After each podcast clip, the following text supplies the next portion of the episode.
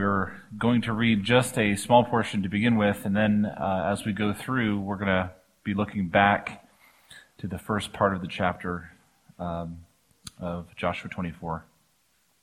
It's very interesting to look throughout history. There's always been a fascination with uh, the the dying words of a of a man or a woman as they breathe their last breath. What what are things that they feel is the most important thing to communicate to their family, to their friends. Um, you hear stories about people on their deathbed telling their family where the the money that they've been stowing away for years and years is located. You know, much to the surprise of their family, or uh, having someone confess on their deathbed that they were the arsonist who set all of these fires.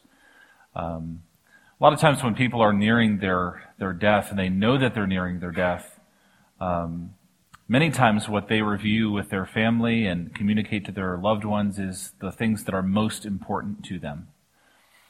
And here in uh, Joshua 24, we find the, the words of a dying man. Uh, Joshua is nearing the end of his life. Uh, he knows that he is nearing the end of his life. And so here in Joshua 24, he calls all of the elders, the judges, the officers, the chiefs of Israel to him. And uh, he gives them a charge that I'm sure all of us are very familiar with. Probably most of us could quote it off the top of our heads. Uh, but why don't we read Joshua 24 and uh, specifically verses 14 and 15. And then, as I said, we'll go back and look at uh, the previous verses. Joshua chapter 24 and verse 14. Uh, Joshua tells them, Now therefore, fear the Lord and serve him in sincerity and in faithfulness. Put away the gods that your fathers served beyond the river and in Egypt, and serve the Lord. And if it is evil in your eyes to serve the Lord, choose this day whom you will serve, whether the gods your fathers served in the region beyond the river or the gods of the Amorites in whose land you dwell. But as for me and my house, we will serve the Lord. Why don't we pray? Our dear Father, we, we come to you and thank you for the opportunity that we have to gather before you, or to study your word, to uh, uh, make application to our lives, Lord, so that we might not only be hearers of your word, but, but doers as well. And Father, I pray that you would uh, speak to us through your word today. I pray that we would uh, learn something uh, that would be applicable to our lives and that you would help us by your Spirit to apply it uh, faithfully and consistently uh, as we seek to honor and glorify you with our lives. We ask all these things in the name of Jesus Christ. Amen. Um, so here in Joshua chapter 24, we, we get to the point uh, of Joshua's uh, end of life. Uh, we have found something very interesting as we go through the book of Joshua, and that is a, a book of conquest. Uh, if you find, uh, we went back to Joshua chapter 1, we would see uh, the ending of a different life, and that is the, the death of Moses. In Joshua chapter 1, uh, the Lord came to Joshua and said, Moses is dead. Of course, at this point, they were on the other side of the Jordan. They had not crossed over into the land of Canaan as of yet, and so God's charge to Joshua was, uh, Get up, all you and all of the people of Israel, and go over into Jordan, into the land that I have promised to give them. And so the last 24 chapters have been uh, chapters containing the, the battles, the victories that have been fought, and the success that has been gained by uh, Joshua and by the people of Israel. Uh, from the spying out of the land in Joshua chapter 2 to uh, crossing Jordan in Joshua 3 uh, and to the eventual conquering of all of the Canaanites and the division of the land found in chapters 22 uh, through 23 is some of the division of the land. Uh, here he gathers the heads of Israel, their, their leaders, the, the officers, the uh, influential people, and he charges them uh, in verse 24, as we've read, to fear the Lord and to serve him in sincerity and in faithfulness. And in just a bit, we'll look a, a, little bit closer at that command. But before we look at the command that specifically he gives to them, we're going to notice the backdrop or the basis for the command that he gives. Uh, the, these verses we often find, as many other verses in Scripture, as kind of plucked from their context and just used. And not that they should not be used uh, as a standalone verse. Of course, The two verses that he, he gives them make sense outside of the context, the charge to fear the Lord, but, but you don't fully grasp the, the gravity of what he's telling them and the full picture of what he is giving uh, unless you have the context. So why don't we go back and we're going to look at uh, verse 1 and we're going to read through verse number 13. Uh, what, what Joshua is uh, commanding them and charging them with is not given in a vacuum. There is a specific context and setting uh, to his charge. In Joshua 24, he calls, um, it says, Joshua gathered all the tribes of Israel to Shechem and summoned the elders, the heads, the judges, and the officers of Israel. And they presented themselves before God. And Joshua said to all the people, Thus says the Lord, the God of Israel. So notice it is not Joshua who is prefacing this charge that he gives to them. It is, he is speaking on behalf of the Lord. So he says, Thus says the Lord, the God of Israel. Long ago, your fathers lived beyond the Euphrates, Terah, the father of Abraham and of Nahor, and they served other gods. Then I took your father Abraham from beyond the river and led them through all the land of Canaan and made his offspring many. I gave him Isaac, and to Isaac I gave Jacob and Esau. And I gave, and I gave Esau the hill country of Seir to possess, but Jacob and his children went down to Egypt. And I sent Moses and Aaron, and I plagued Egypt with what I did in the midst of it, and afterwards I brought you out. Then I brought your fathers out of Egypt, and you came to the sea, and the Egyptians pursued your, your fathers with chariots and horsemen to the Red Sea. And when they cried to the Lord, he put darkness between you and the Egyptians and made the sea come upon them and cover them. And your eyes saw what I did in Egypt. And you lived in the wilderness a long time. Then I brought you to the land of the Amorites who lived on the other side of the Jordan. They fought with you, and I gave them into your hand. And you took possession of their land and I destroyed them before you. Then Balak the son of Zippor, king of Moab, arose and fought against Israel, and he sent and invited Balaam the son of Beor to, to curse you, but I would not listen to Balaam. Indeed, he blessed you. So I delivered you out of his hand. And you went over the Jordan came to Jericho, and the leaders of Jericho fought against you. And also the Amorites, the Perizzites, the Canaanites, the Hittites, the Girgashites, the Hivites, and the Jebusites, and I gave them into your hand. And I sent the hornet before you, which drove them out from before you, the two kings of the Amorites. It was not by your sword or by your bow. I gave you a land on which you had not labored, and cities that you had not built, and you dwell in them. You eat the fruit of the vineyards and olive orchards that you did not plant. And he says, Now, Therefore, fear the Lord and serve him in sincerity and in faithfulness. Here, uh, Joshua, in speaking on behalf of the Lord, as we've already seen, uh, God here is recounting his goodness and his faithfulness to the Israelites.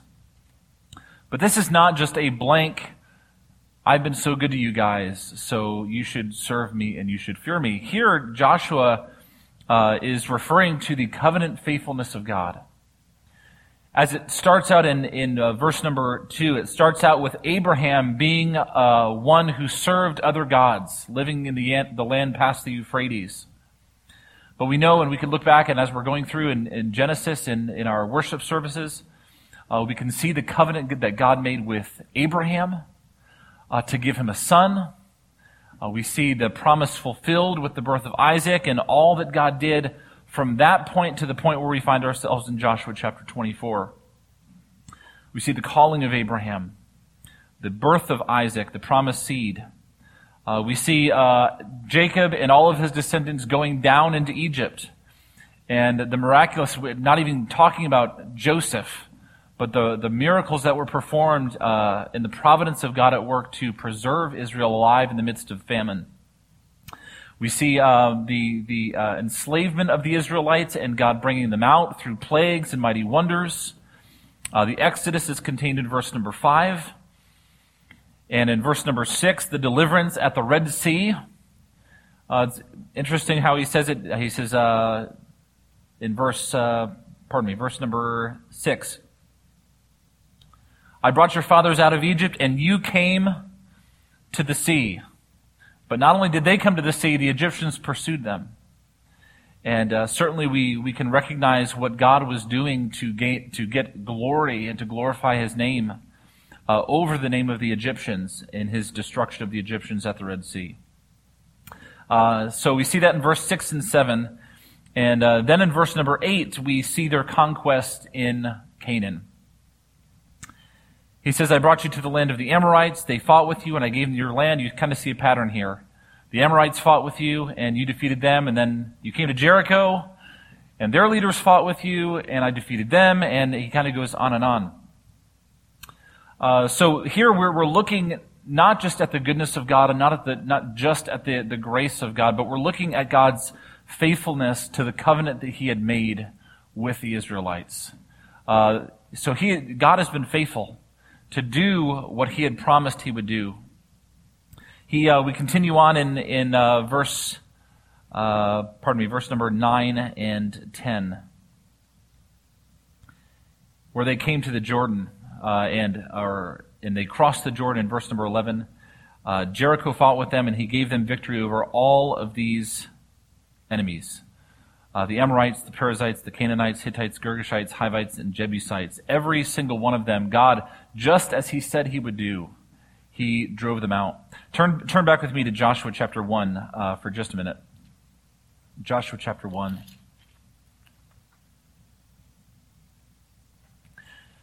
In, uh, Joshua, in, uh, in God's promise to Joshua, uh, in Joshua chapter 1 when he calls Joshua to rise up and to, to lead the people in the absence of Moses. The way that he delivers this promise to Joshua is uh, very encouraging. Verse number 2, he says, Moses, my servant, is dead. God, of course, speaking to Joshua. Now therefore arise, go over this Jordan, you and all this people, into the land that I am giving to them.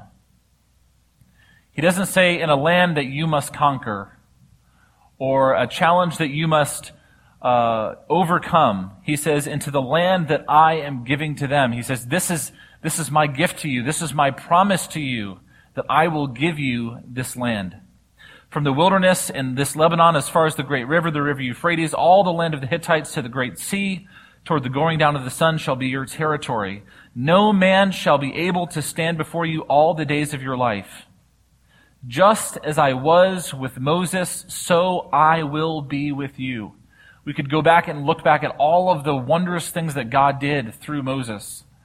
All of the miracles that were performed, the miraculous provision that God gave to them, uh, water from a rock and manna from heaven uh, to provide their every need. The sole of their shoe did not wear out. Their clothing did not, uh, did not fall apart those years in the wilderness.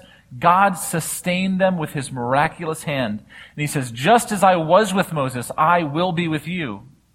This is the land that I am giving to you. Verse number five, I will not leave you nor forsake you. And that being said, be strong and courageous and go and do what I have commanded you to do. Do not be afraid, do not be frightened, do not be dismayed, for the Lord your God is with you wherever you go.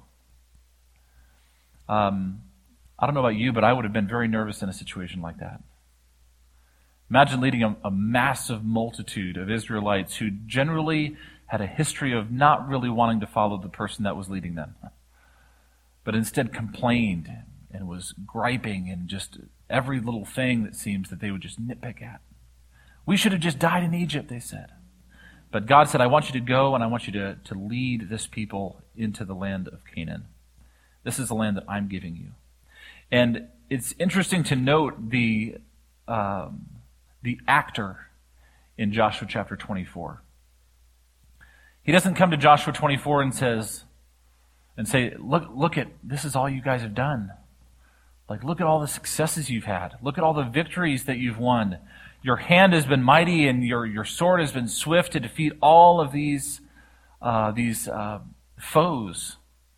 No, on the contrary, uh, we see God as the one who is acting, And the victory is the one that God has gained for the Israelites.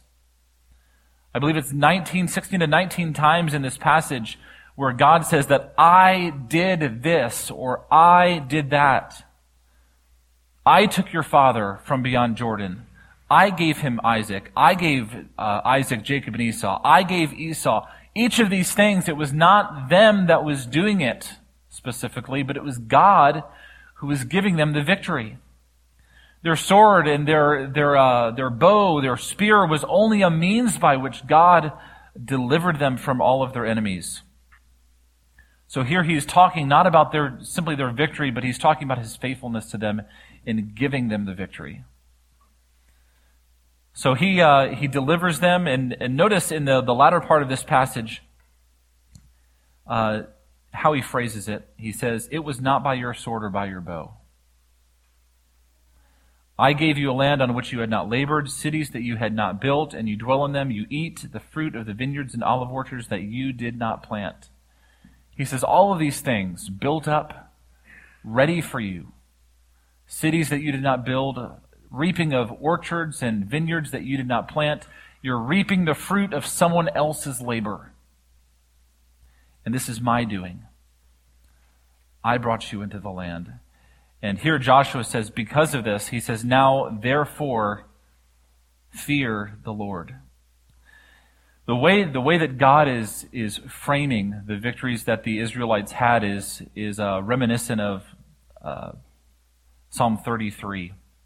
And uh, here, Psalm 44, I believe, directly reflects on it. But um, Psalm 33, uh, I'll read just a portion of that quickly.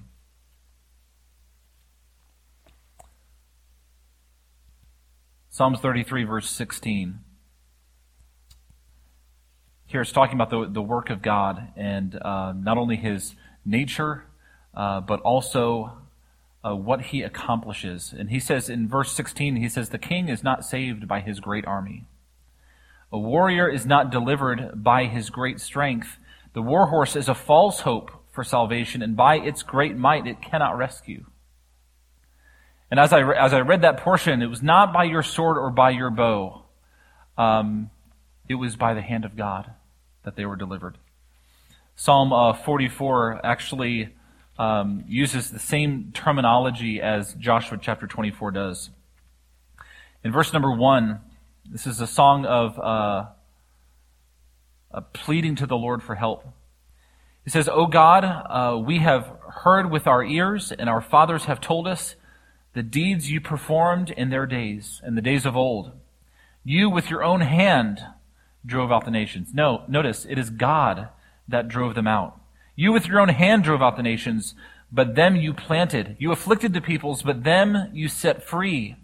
For not by their own sword did they win the land, nor with their own arm save them, but your right hand and your arm and the light of your face, for you delighted in them.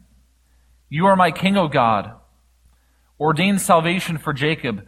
Through you we push down our foes. Through your name we tread down those who rise up against us. For not in my bow do I trust, nor can my sword save me, but you have saved us from our foes and have put us to shame, have put to shame those who hate us. In God we have boasted continually, and we will give thanks to your name forever. Here the psalmist recognizes the faithfulness of God to the Israelites and concedes, yes, it was not our hand, it was not our sword, it was not our bow, but it was your hand, it was your might, it was your faithfulness to us. Uh, many times when we have victories in our lives, we often look at the, the means that God uses and attribute the victory to the means instead of attributing it to God. Um, when I was in um, when I was in a Bible college up in uh, Connecticut, um, we uh, I was working. Uh, I intended to go up there and work full time at a, a church um, and use that money to pay off school, but long story short, the uh, the church was not in a great financial position, so uh, we didn't take any more any money from them, and uh, because of that, we got into a pretty bad financial spot. And um, as I was uh, attending church there, uh, there was uh, the pastor came up to me one day and he said, he said, how how are you guys doing? And I'm like, we're doing okay. We're making we're making ends meet. You know, I was working at a delivering pizza for Pizza Hut. Amen. That was great. Um, free pizza. Um, it's going good. You know, the bills are being paid, and you know the rent's taken care of. The lights are on. You know, th- things things are okay. He's like, "But how's your school doing?" And I'm like, "Well, my school bill's another matter."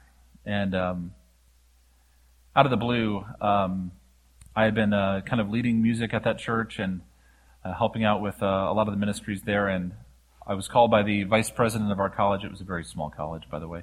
The vice president was also the guy who handled all the finances and all that stuff. He was the one you got your the letters from saying that your bill's overdue. And um, he got up in chapel one day and he said, "You know, he's like, I'm just very, very thankful for God's provision."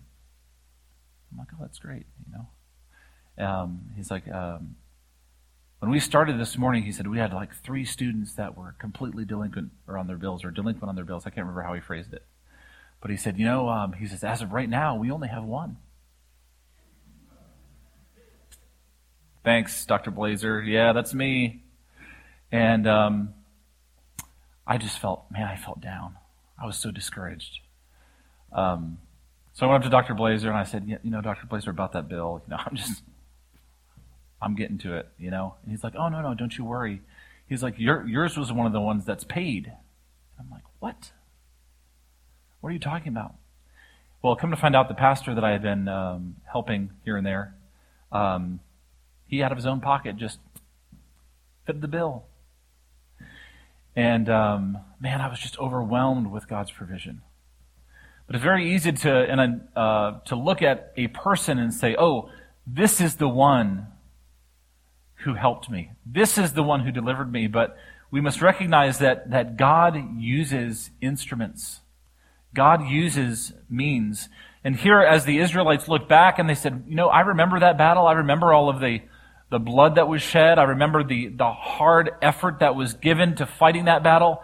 Yes, they can look at that, but God was using that to deliver them. But ultimately, it was the Lord who gave the victory. And when we have victories in our life, we can only look at that victory and say, Thank you, Lord, for your deliverance and your hand of blessing in my life. Here the psalmist recalls that victory and he says, Yes, it was not our strength, it was your strength. Divine victory often stands in contrast to our finite perspective. Many times we don't even know how God is working behind the scenes uh, to give us victory and to, to win the victory on our behalf, but it is God who is working. It is not simply our own strength. So having set the backdrop, Joshua gets to verse 14. He says, Now therefore, not just because God has been good to you, not because he's been nice, but because he has been faithful to the covenant that he made with your father Abraham, to, to give him seed, to multiply his seed, and to bring you into this land now, therefore, having seen all of that accomplished, God has been faithful to his covenant to you. Now, therefore, fear the Lord and serve him in sincerity and in faithfulness. He gives them two specific commands, or three. We'll get to that third one in a minute. First of all, he says, fear the Lord. Now, in, in past passages, in, in Joshua chapter 2, we can see the, the, uh, the spies going into Jericho to spy out Jericho, and they stayed with a woman uh, named Rahab. We all know the story about Rahab. But when they went in and they, they declared themselves and who they were and where they had come from, what was Rahab's reaction? Does anyone remember? She communicated to the spies how fearful they were. Oh, we've heard. We've heard of what your, your God did to the Egyptians. We've heard of all of these things, and the Bible uh, over and over refers to the people of the land, the Canaanites, as their hearts melting because of the dread and the fear that they had. This is not what Joshua is telling them. I want you to fear God. I want you to dread God. No, here the, the fear of the Lord is kind of contrasted with the fear that the Canaanites had. Here, the Canaanites, because of their standing or their, their lack of standing with God, they had something to fear. They had judgment to fear because of their sinfulness and wickedness. But on the contrary, the Israelites' fear of God was a, a, a reverential trust and a confidence based upon his goodness and his faithfulness to them. He says, I want you to fear the Lord. Be fully devoted to him. This includes remembering his grace and goodness, and this is kind of why he refers to all of the goodness that God had shown them in the previous verses. Remembering his goodness and instilling and developing a love, a true love and passion for Him. He says, I want you to fear the Lord. Notice this is required of all, of all the people of God. Uh, De- Deuteronomy chapter 10 and verse number 12. Deuteronomy 10 and verse 12. We see this also given. And now, Israel, what does the Lord your God require of you? But to fear the Lord your God, and to walk in all his ways, to love him, to serve the Lord your God with all your heart and with all your soul, and to keep the commandments and statutes of the Lord, which I am commanding you today for your good. This is what God requires of his people to fear the Lord, to walk in his ways, to love him, to serve him. So he says, Fear the Lord. This is not a command that they were unfamiliar with. Here in Deuteronomy chapter 10, we see it repeated, and, and over and over and over and over, we see the command given that the people of God are to fear the Lord. So he says, Fear the Lord. And secondly, he says, Serve him. Serve him in sincerity and truth. This word serve is mentioned uh, 16 times in Joshua chapter 24. And an additional handful of times in the previous chapters 22 and 23. The command that God gave Israel was not only to fear him, but to serve him. Just as uh, we, we often hear the, uh, the, the saying, our theology must always lead to doxology, right? Our theology, what we believe to be true about God, must always lead us to worship Him. Uh, we must not be uh, engaged in theology and the study of theology and reading the Word of God and uh, plumbing its depths just to say, I've got a hold on this doctrine now. And if that's our reaction when we study the Word of God and we study theology and learn more about Him, that's a wrong reaction. Our theology must always lead us to praise the Lord and to worship Him for His goodness, for His faithfulness, because of His nature, because of His goodness. And here, the fear of God, uh, the scripture tells us the fear of God is the beginning of wisdom. But the fear of God in of, of itself is not an end. It is part of uh, the means that God uses to bring us to a right, not only thought about Him, but actions toward Him.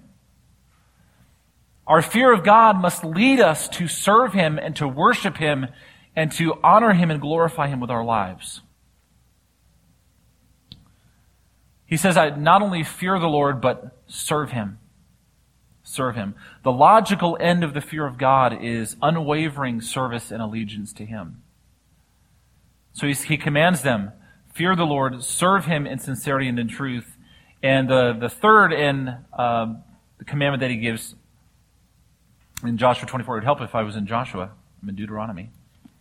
Pardon me, I haven't gotten a tremendous amount of sleep in the past few days. Um, I told Heather, you know, there's t- times I'm, I'm, glad I'm not teaching a, a, lesson about Elijah and Elisha, for instance, uh, because you guys would be just as lost as I would be at that point. Um, but Joshua 24 in verse 14 Fear the Lord and serve him in sincerity and in faithfulness. And notice what he says thirdly put away the gods that your fathers served beyond the river and in Egypt and serve the Lord. In other words, eliminate all other contenders. Don't serve all of these false idols. Serve the one, the living, true God. So he gives them a command. And then I have always loved verse number 15. I've always loved it. Because you, you sense a little I don't know, sarcasm, a little uh, um, jabbing maybe on the behalf of Joshua. But he says, And if it is evil in your eyes to serve the Lord, If you say in your mind that this is a really bad thing to serve God, this God that's been faithful to you, that's made covenant with Abraham, that has kept every promise that he gave you, if it's a bad idea for you to serve God, then today you really need to decide who you're going to serve. If it is evil in your eyes to serve the Lord, choose this day whom you will serve. Whether the gods your fathers served in the region beyond the river or the gods of the Amorites in whose land you dwell, but as for me and my house, we will serve the Lord. Essentially what he's saying is, you may not decide to serve God, but I don't care what you guys do. Me and my family are going to serve the Lord. We're going to be faithful to Him because He has been faithful to us. He has kept His covenant, and so we will keep covenant with Him. Notice the option to serving God. What is the option to fearing and to serving the one true God? You say, well, it's, it's not fearing and not serving the one true God. Well, yes and no. Obviously, if we're not serving the one true God, if we're not fearing Him, then we are not fearing Him and we are not serving Him, right? But the option to fearing God is not just a, a period of neutrality. It is not a, a standing where we just say, well, you know, we're not serving God, but, you know, we're not really against Him either.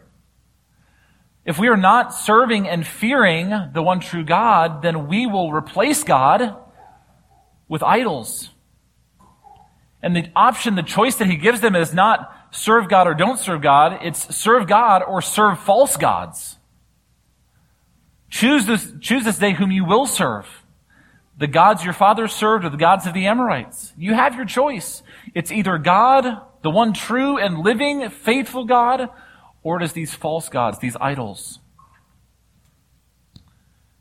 Here, Jesus uh, calls his disciples to a life of forsaking self, forsaking family, forsaking everything that you own. Luke chapter 14, verses 26 through 27, and also verse 33. Forsaking all else to follow him. Many times uh, in our service to the Lord, we sometimes, when we really search out our hearts, we, we realize that we're not really serving him, but we're serving ourselves. We do what we do for the Lord, not for His glory, but for our own. So people look at us and say, man, what a good guy. Man, they, they just, they just did that so well. Look at them.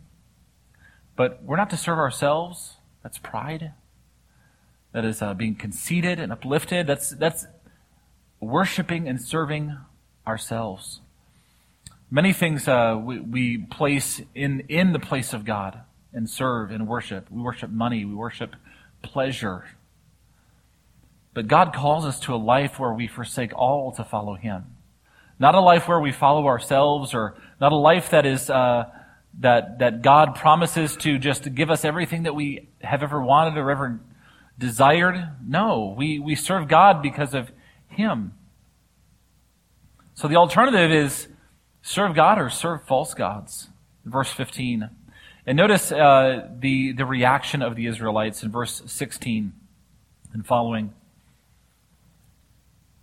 After he gives them this charge, it says, Choose who you will serve. As for me and my house, we will serve the Lord. And then the people answered, Far be it from us that we should forsake the Lord to serve other gods. For it is the Lord our God who brought us and our fathers up from the land of Egypt, up from the house of slavery, and who did those great signs in our sight and preserved us in all the way that we went and among all the peoples through whom we passed. And the Lord drove out before us all the peoples, the Amorites who lived in the land. Therefore we also will serve the Lord, for he is our God. So you say, man, this is a positive, right? This is good. We see the Israelites, uh, committing to not only fear the Lord, to serve him because of his faithfulness to them. But notice in verse number 19, this has always been a puzzling verse to me. At first glance, it seems like Joshua's maybe a little bipolar, right? He goes one way and then there's a, a mad swing to the other side and uh, he's encouraging them to serve the Lord and be faithful to Him, and they say, "Yeah, let's do it. We're going to. We're going to be faithful. We're not going to forsake Him." And furthermore, we will serve him. And then in verse 19, Joshua says, You are not able to serve the Lord. For he is a holy God. He is a jealous God. He will not forgive your transgressions or your sins. If you forsake the Lord and serve foreign gods, then he will turn and do you harm and consume you after having done you good. Uh, many people would look at this verse and say, see, Joshua says that God will not forgive the sins of the Israelites. But other portions say that God does forgive sins. So there you go. There's an error in your in the Bible. There's a incongruence with what is stated. What, what Joshua is saying here is he's not making a categorical statement on God's forgiveness and his mercy. Surely, even the Israelites have experienced in their past wanderings in the wilderness the faithfulness of God to them and his forgiveness of their sin. They're grumbling, they're complaining. We think of Mara, uh, where they, uh, Moses forced them to drink that bitter water. Um, and we see how God, through all of that, not only drew attention to their unbelief and their uh, their unfaithfulness to him, but he forgave them and was long suffering and patient toward them. Certainly, Joshua here is not telling the people, you know, God is not a long suffering God. He's not making a categorical statement. However, what he is saying is there's a, a, a great severity and sobriety to what you are committing to do. This is not just a happy-go-lucky uh, commitment. Yeah, yeah, well, you know, we don't have anything better to do right now, so yeah, let's serve God. No, he is, and this is actually, and when you, you look at the whole picture and going through uh, verse number 28, this is a renewal of the covenant between God and his people. And he's saying, you don't get the, the, the sobriety and the severity of what you're committing to do. And I think the key to understanding uh, the phrase where it says, You are not able to serve the Lord, He will not forgive your transgressions or your sins, is found in verse number 20. He says, If you forsake the Lord and serve foreign gods, in other words, you've just told me that you are going to fear Him, you will not forsake the Lord, and you will serve Him. However, if you fail to do this, if you forsake the Lord and you serve foreign gods, then he will turn and do you harm and consume you after having done you good. Just as there are covenant blessings as the people of God and being faithful to him and serving him, we see many blessings contained uh, in Leviticus uh, and just repeated over and over. Uh, there are also covenant curses uh, for the people of God when they fail to keep their covenant to the Lord. Leviticus uh, chapter uh, 26. Turn with me there for just a moment. We can look at this together. Leviticus chapter 26. In verse number 14, well, the, the passage here contained is, is verse 14 through verse 39. We were not going to read all of it. But I, I think we're definitely going to get a feel for, for the, the thrust of the passage uh, in the first few verses. The Bible says, But if you will not listen to me and will not do all these commandments, if you spurn my statutes and if your soul abhors my rules so that you will not do all my commandments, but break my covenant, then I will do this to you. I will visit you with panic, with wasting disease and fever that consume the eyes and make the heart ache, and you shall sow your seed in vain, for your enemies shall eat it. I will set my face against you, and you shall be struck down before your enemies. Those who hate you shall rule over you and shall flee when none pursues you. And if in spite of this you will not listen to me, then I will discipline you again. Notice, if they break their covenant with the Lord, then, then evil, and he says he will bring, he will do you evil after he has done you good. Evil would come upon them. This would come uh, by way of uh, a lack of harvest. He says, your enemies shall eat it uh, lost in battle. They would be defeated by their enemies, and their, uh, those who they hate will rule over them.